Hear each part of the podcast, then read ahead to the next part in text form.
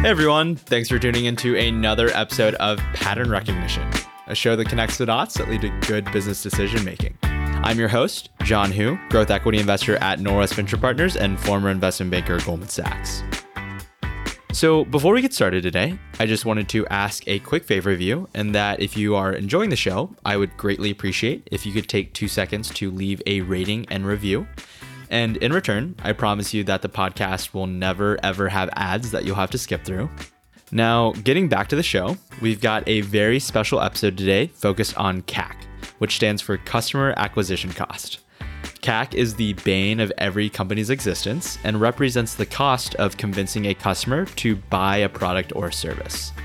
And it's a number that generally companies see increase over the life of the business, as in order to grow past your early adopters, you likely need to start acquiring customers who are less easily convinced and less eager to try your product. Additionally, we're seeing CACs for direct to consumer startups increase across the board as the cost of digital advertising on Google and Facebook is spiking.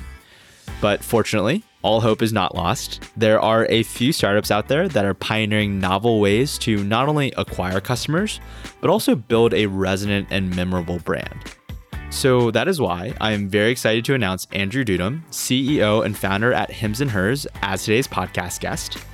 Now, Hims and Hers launched less than two years ago as just Hims and has since raised at a billion dollar plus valuation as it sets its sight on revolutionizing health and wellness for all.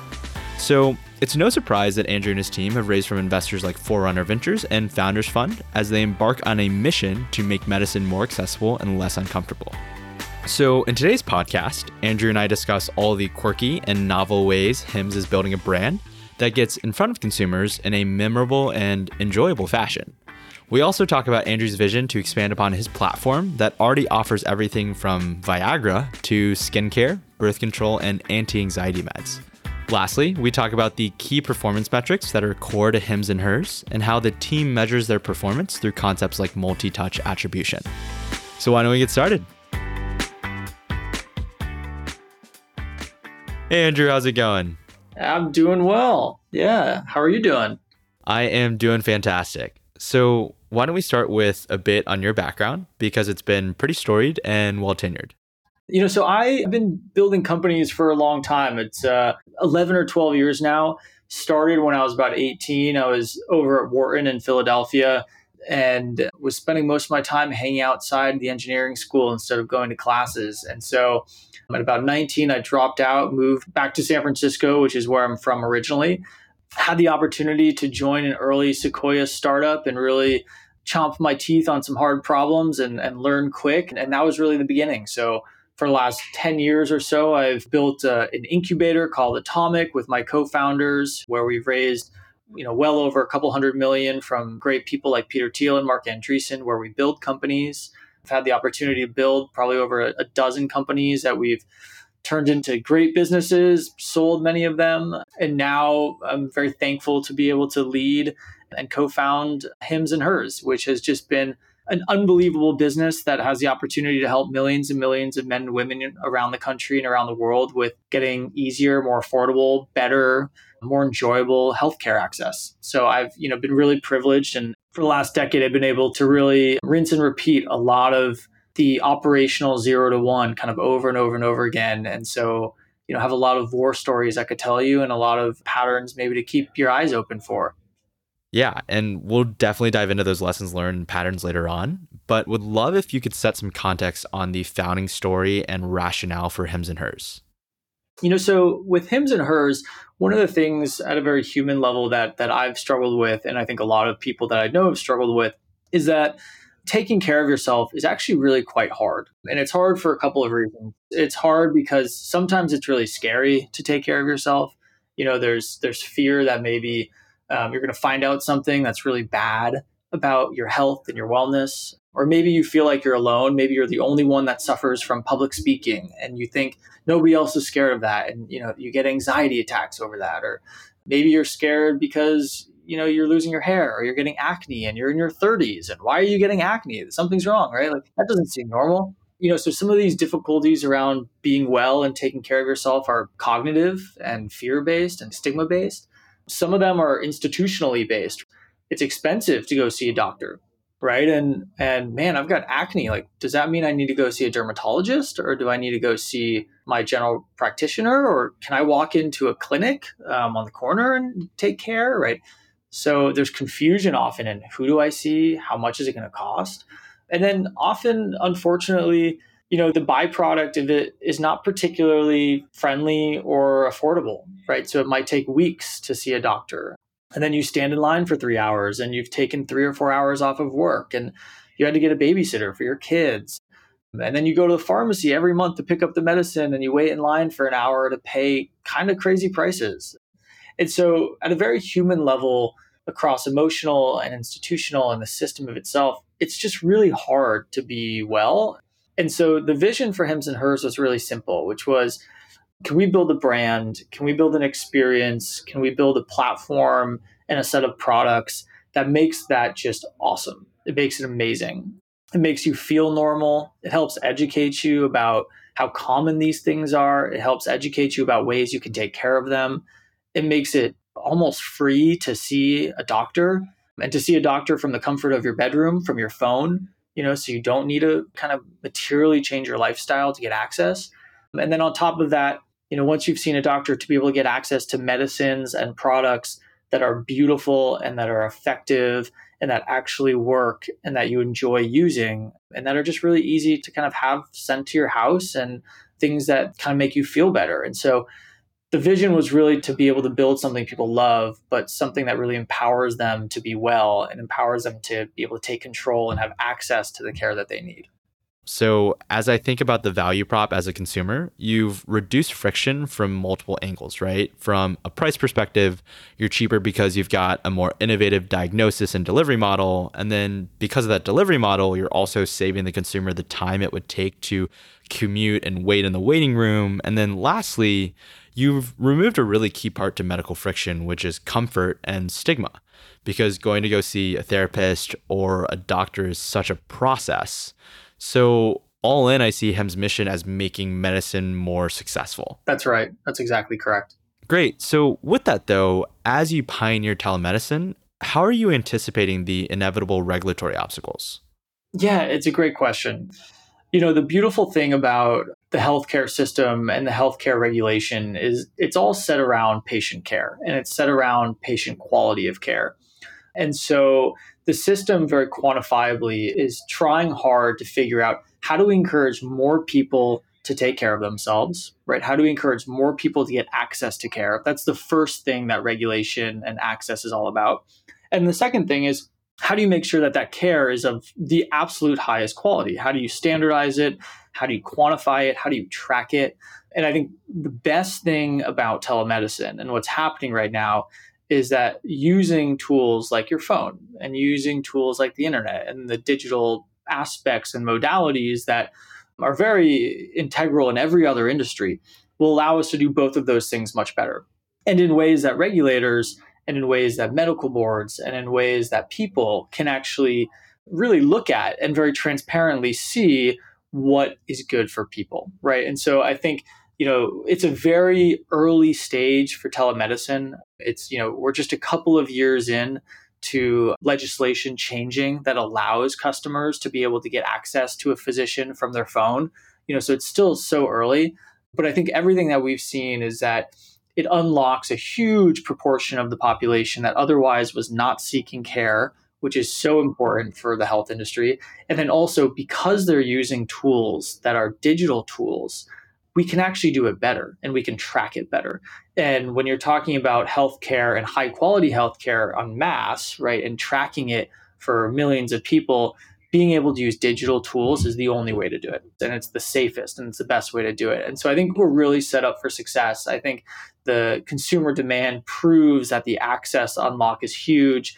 And I think the pure fact of the platforms we're building these things on, the technology tool sets we're using, will allow us to really confidently prove that the quality of care is excellent and it's incredibly respectable care. And so, you know, we've done a lot of things in the last couple of years. We actually just recently brought on Patrick Carroll as a chief medical officer. Patrick most recently was the chief medical officer of Walgreens for five years.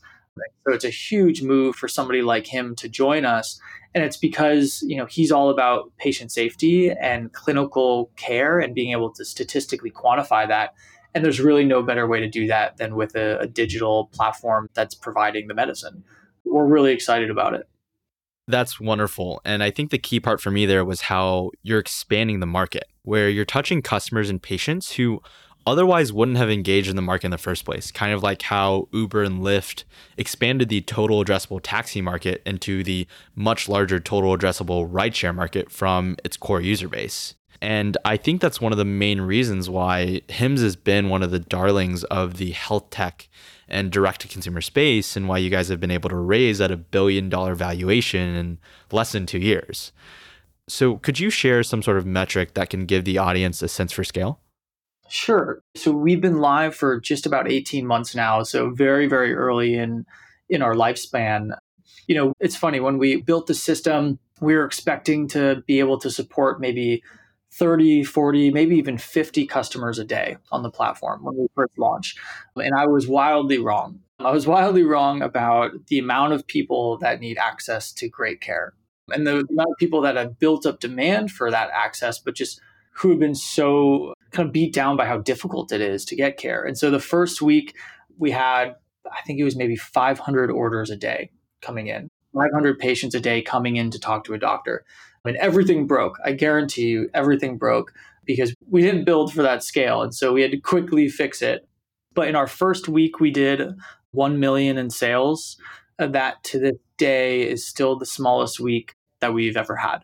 And so it continues to scale. We now see thousands of patients a day um, on our platform across everything from birth control, contraception, women's skincare, melasma, um, hair loss vitamin supplements, performance anxiety related medications, sleep, erectile dysfunction. I mean, there's so many things, but now we see thousands of people a day coming and and it's great because as you said, the vast majority of these people, it's upwards of 90% of these people are people who haven't interacted with the system in a very long time. So that they're coming to us because they've really been kind of locked out of what's currently available. And I think that's a good segue into what I'd like to focus today's episode on, which is customer acquisition cost. And the reason being because I think Hims and Hers has been very, very innovative in how you've approached building a brand and finding really creative spaces. Oh, thank you. So, starting with that first week of demand, was that organic traffic or was that through paid search or marketing? Because I think oftentimes what founders struggle with upon product launch is how do I get the flywheel going without a ton of marketing dollars to throw at the problem? Yeah. You know, probably one of the biggest mistakes I hear companies and founders and CEOs that I'm friends with, you know, make is this idea that if you build something amazing, people will come. And it's a very human desire for that to be true, right? If you build the best product, if you build the best business, if you build the best offering, people will come. And the very unfortunate reality is that's not always what happens. You really do need to think strategically about how do you get people to your business? How do you educate them that your brand exists and that your product is amazing? And how do you do that in some type of proprietary way such that, you know, the woman across the street building the competitor can't just go and do it also, right? Like how do you really do it in some type of strategic manner so that that you're really able to stand out from the crowd? And so I don't think a lot of teams spend as much time on that as they should. I think it's often an afterthought and I think it results in frankly a lot of money going into Facebook, a lot of money going into Instagram, and I see a lot of companies that have, you know, 80, 90% of their distribution entirely dependent on those couple of channels. And that's a really big risk because inevitably those channels saturate. The saturation curves after 18 months or two years on those channels is not particularly pretty. And they're also what I would call an open marketplace channel, which means anybody can launch a product, throw some money into those channels, and all of a sudden the costs to you just skyrocket and there's nothing you can do about it. And so with Hims and with hers, we really wanted to tackle how do you educate people about the brand in a very diversified manner. And not only in diverse ways, but in unique ways, in ways that people look at the advertisement and they see it happen and they go, oh, wow, that's weird, that's new, that's different, that stands out. And part of it is creative and doing stuff that's really unique. And part of it is thinking about inventory in a new way. And so, one of the things that we thought about a lot, and we thought about this about a year and a half to two years before we launched. So, by the time we actually launched, we had a lot of this in motion. But where are areas that we can create inventory instead of buy inventory? Right. So, it's easy to be able to spend money on existing channels. It's a lot harder to make channels. But if you make them, you often can get a cost advantage and you can also get them exclusive.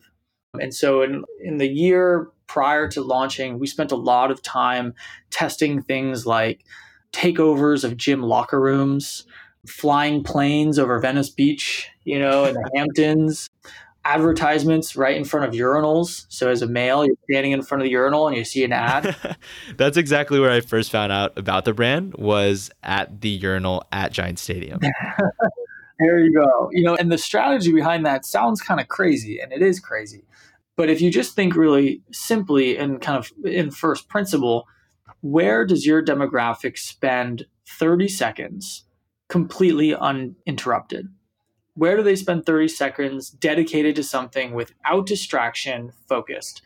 And when you look at that lens and you think about, okay, where are all the ways, you know, I can find a man or a woman kind of focused and dedicated so that I can communicate my offering and my value to them in a beautiful way, things like urinals pop up, you know, because as a guy, you're standing there, you're highly incentivized to not look left to right, you know, and you're looking you're looking straight ahead for usually 20 to 30 seconds. And so we tested that creative, worked phenomenal. We rolled it out.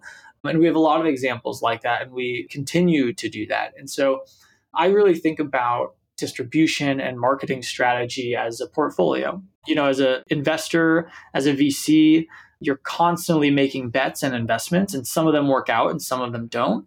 But we always allocate a certain amount of capital and we always allocate a large proportion of the marketing brains to finding and testing and evaluating completely new channels and completely new inventory that in many situations we have created.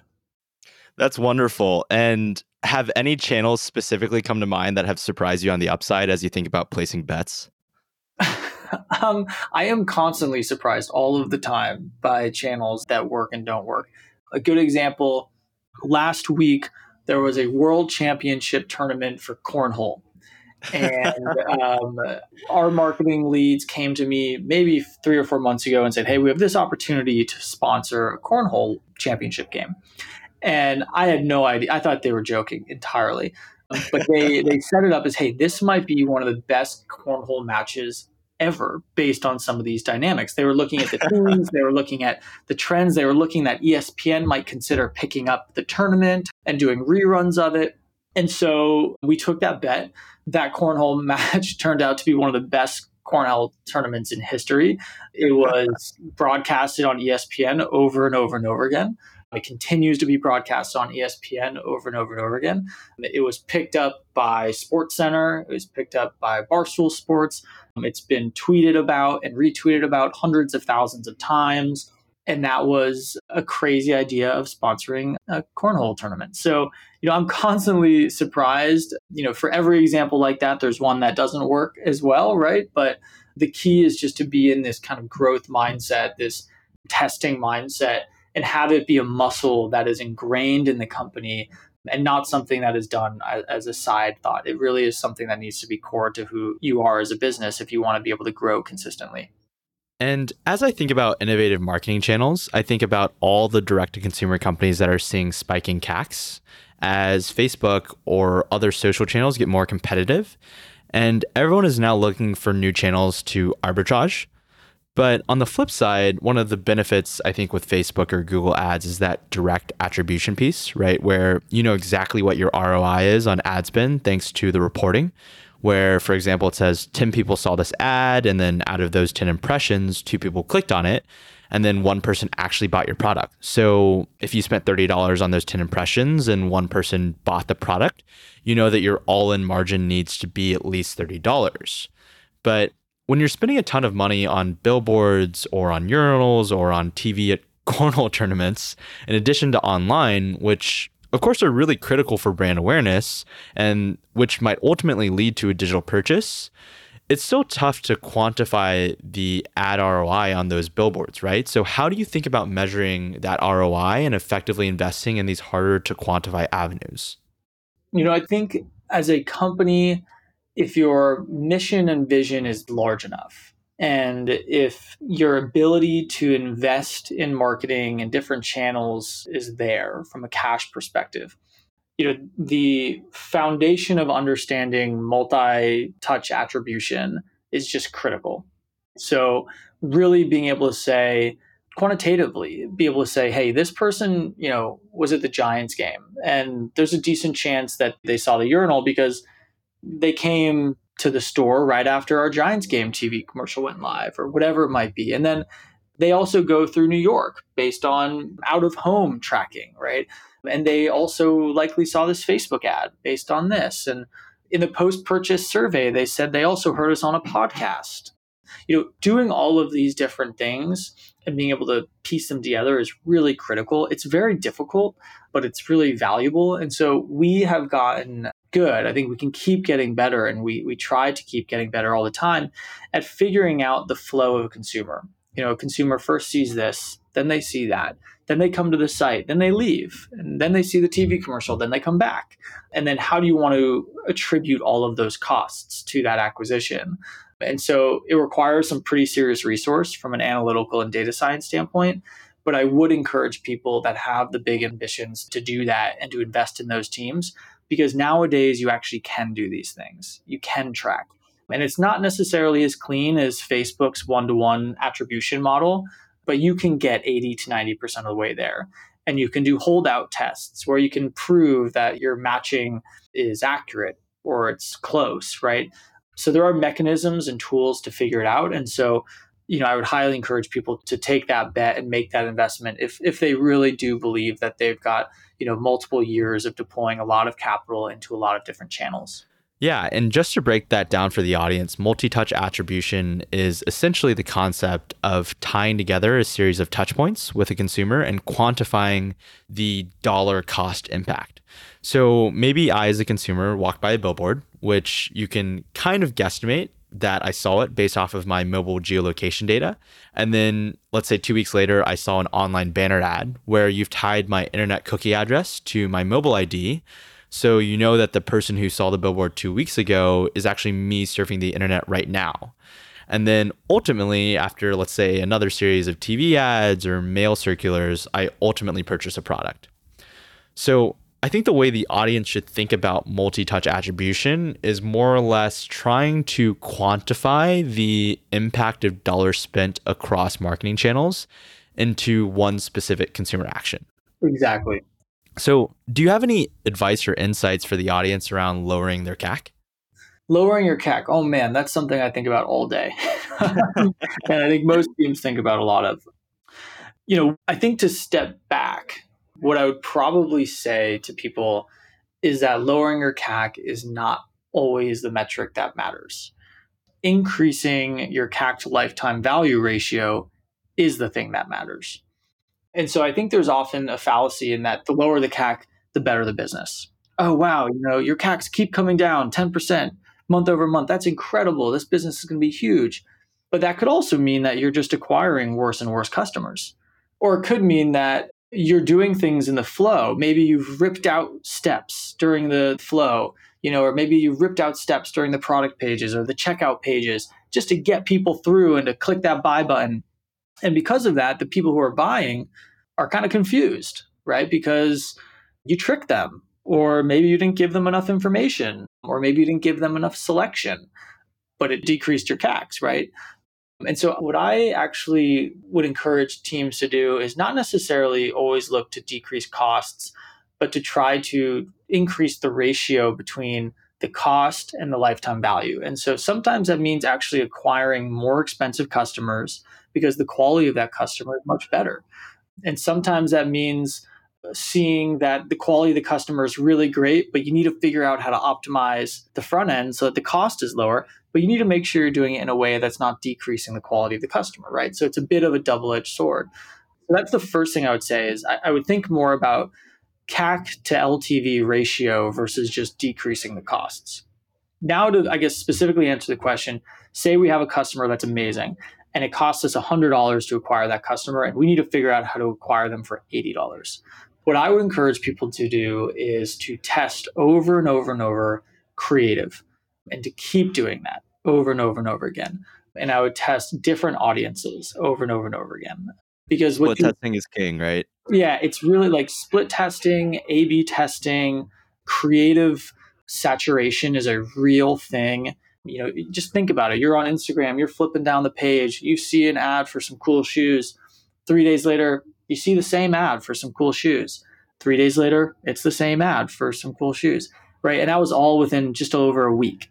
So within a week, you saw the ad three times, you didn't buy, yet we as a company are still spending money to get that ad in front of you. And so at a certain point, you need to realize that that creative isn't resonating. And so we probably go through hundreds of pieces of creative on our channels on a weekly basis. And it's a hundred different types of creative, completely different. And it's really hard to do that, right? Because it, you kind of get to the bottom of the barrel of like, what else could we test? And you need to take inspiration all over the place. It could be a cactus, right? When you're walking down the street, you see a really hilarious cactus. You're like, oh man, that kind of that could kind of like spark a new attention and maybe it tells the story in a completely different way or maybe it's a testimonial or maybe it's beautiful product shots or maybe it's snoop dogg you know talking uh, as a caricature. I don't you know like literally if you look at the hims and hers creative they're so different. And in a lot of situations they're so weird. But it's really intended of let's get really creative and think about all the ways we could tell this message in kind of breakthrough manners right? In manners that jump off the screen or jump off the page or jump off the urinal wall, you know. And so I would really encourage companies to invest in that creative, invest in the testing muscle, and to try things that don't always seem like they'll work. I'm constantly over and over and over again shocked and surprised by what I think will work and what actually ends up working. And I'm wrong most of the time. And I think having that humility and understanding that pretty intrinsically is really important to marketing because no matter how much you think you understand the consumer, you know, people are so inundated with marketing all over the place that doing something unique and breakthrough often means doing something that doesn't seem like it will work.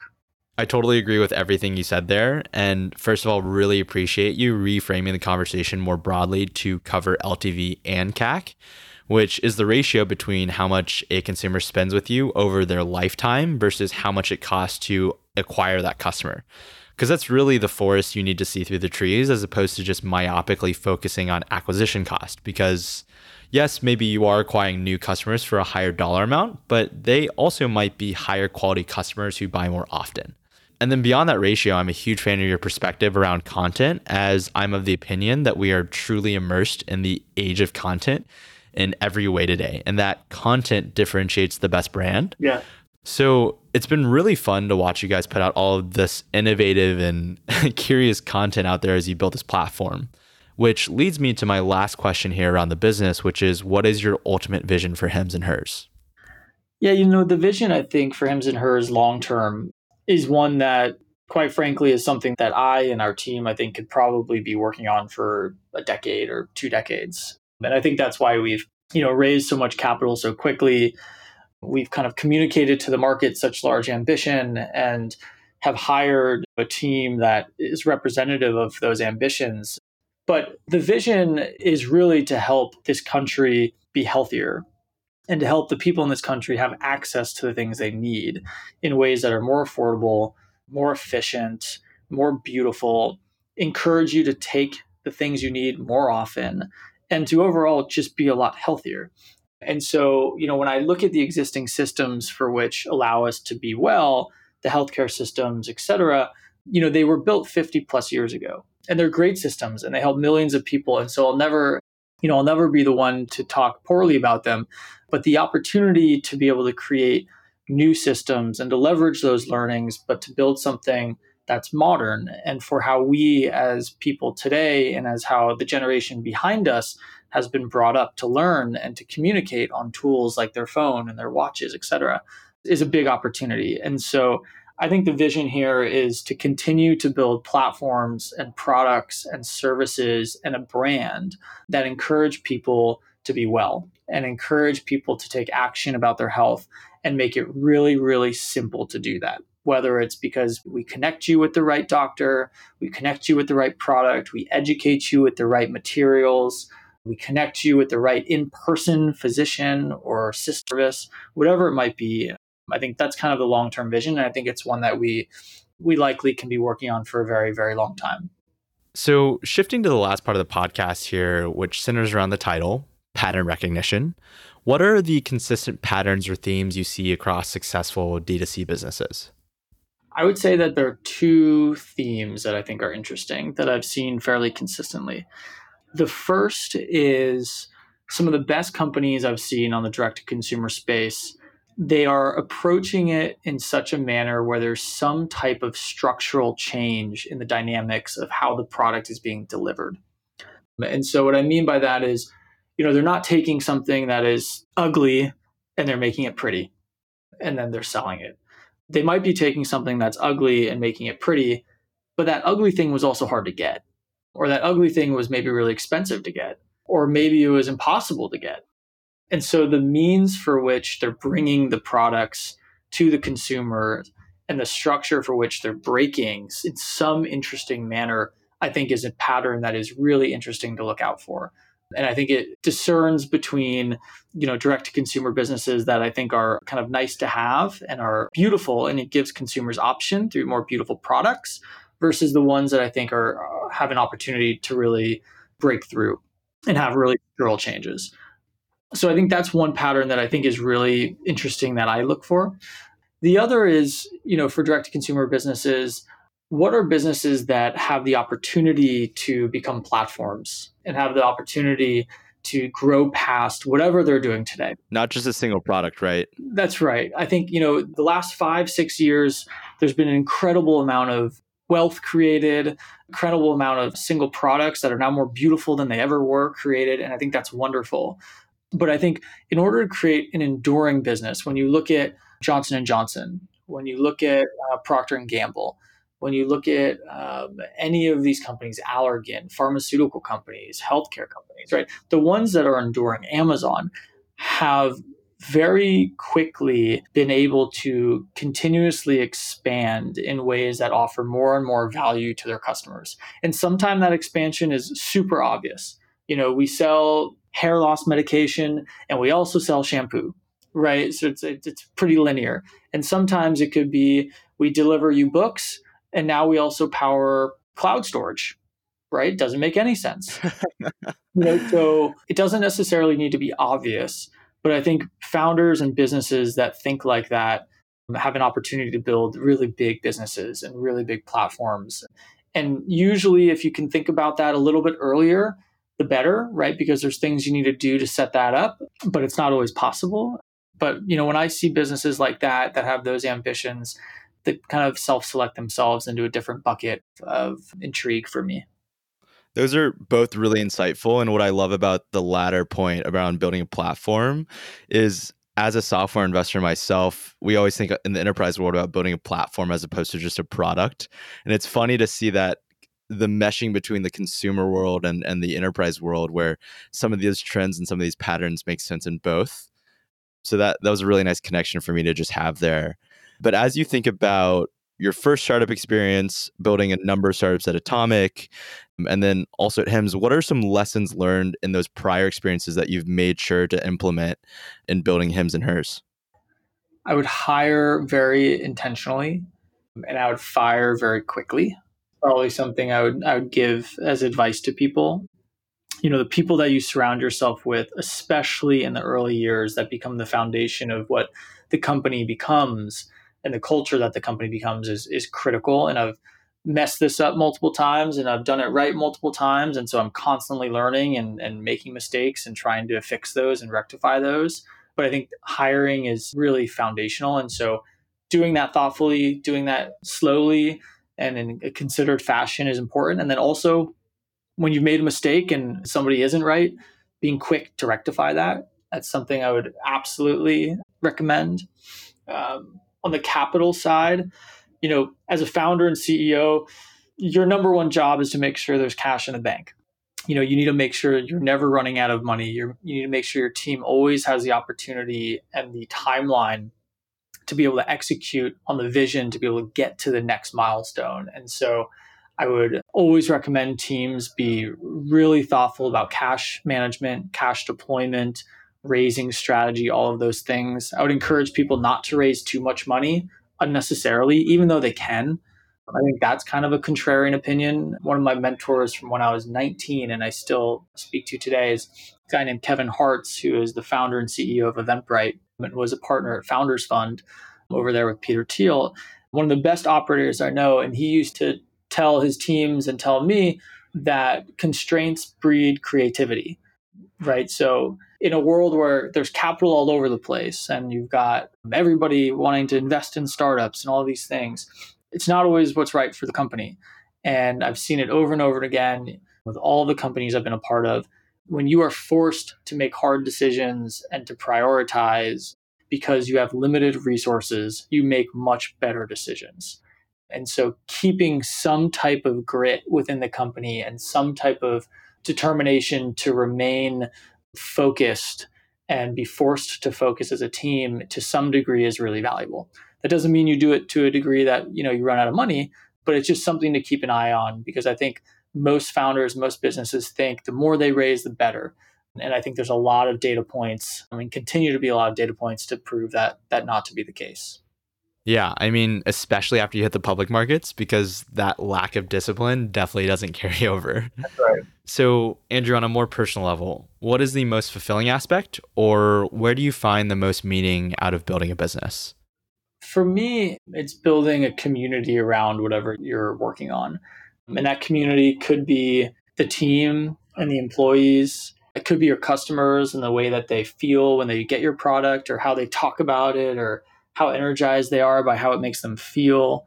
But time and again, over and over and over again, the thing that kind of always energizes me the most and that means the most to me is, you know, the people you're working with and the way you're helping people and how they're reacting to the stuff that you're doing. Like all of that is really most energizing. And, you know, no matter the value of your company, whether it's $100,000 value and it's a, a small business you run or $5 million startup or a billion dollar unicorn or a $20 billion public company. When I talk to founders and CEOs of that whole range, the things that motivate them are often, you know, people related, not necessarily money related or actually financial success related. So that's probably how I would frame it. That's really wonderful. And then has there been a book or a movie or TV show that's changed your perspective recently and why? I'd probably list a whole bunch of TV shows my girlfriend's making me watch recently, but I don't know if they're influencing my life in material ways. Creativity Inc. is a really phenomenal book. It's probably my favorite book. It's a book about the inner workings of Pixar, which is one of the most successful, if not the most successful, creative worlds that has built a foundation, set of processes, and a culture that just consistently comes out with number one hits. They do it repeatedly. They do it time and again and over and again and over again. And they're very systematic and thoughtful about how they do it. And so that book I've found to be phenomenal in in helping me think about how you structure teams and how you structure processes and how you structure cultures to set them up for creative success and building things that really matter to people. That's fantastic. Well, Andrew, thanks so much for joining the podcast today. Yeah, thank you so much for having me. Once again, a big thank you to Andrew for joining us today. If you're looking for a frictionless and easy way to treat your body better, I'd recommend you check out Hims and Hers. In the meantime, I have tweeted out our upcoming guest list on Twitter, which revolves around our female founder special, and that includes Sophia Amoruso from Nasty Gal and Girl Boss, as well as Leah Busque from TaskRabbit. So I'd absolutely love if you could send in your questions, and I will look forward to giving you a shout out during those interviews. You can tweet at me at John Heezy, that's J O H N H E E Z Y. So thank you all for tuning in, and I'll talk to you next week.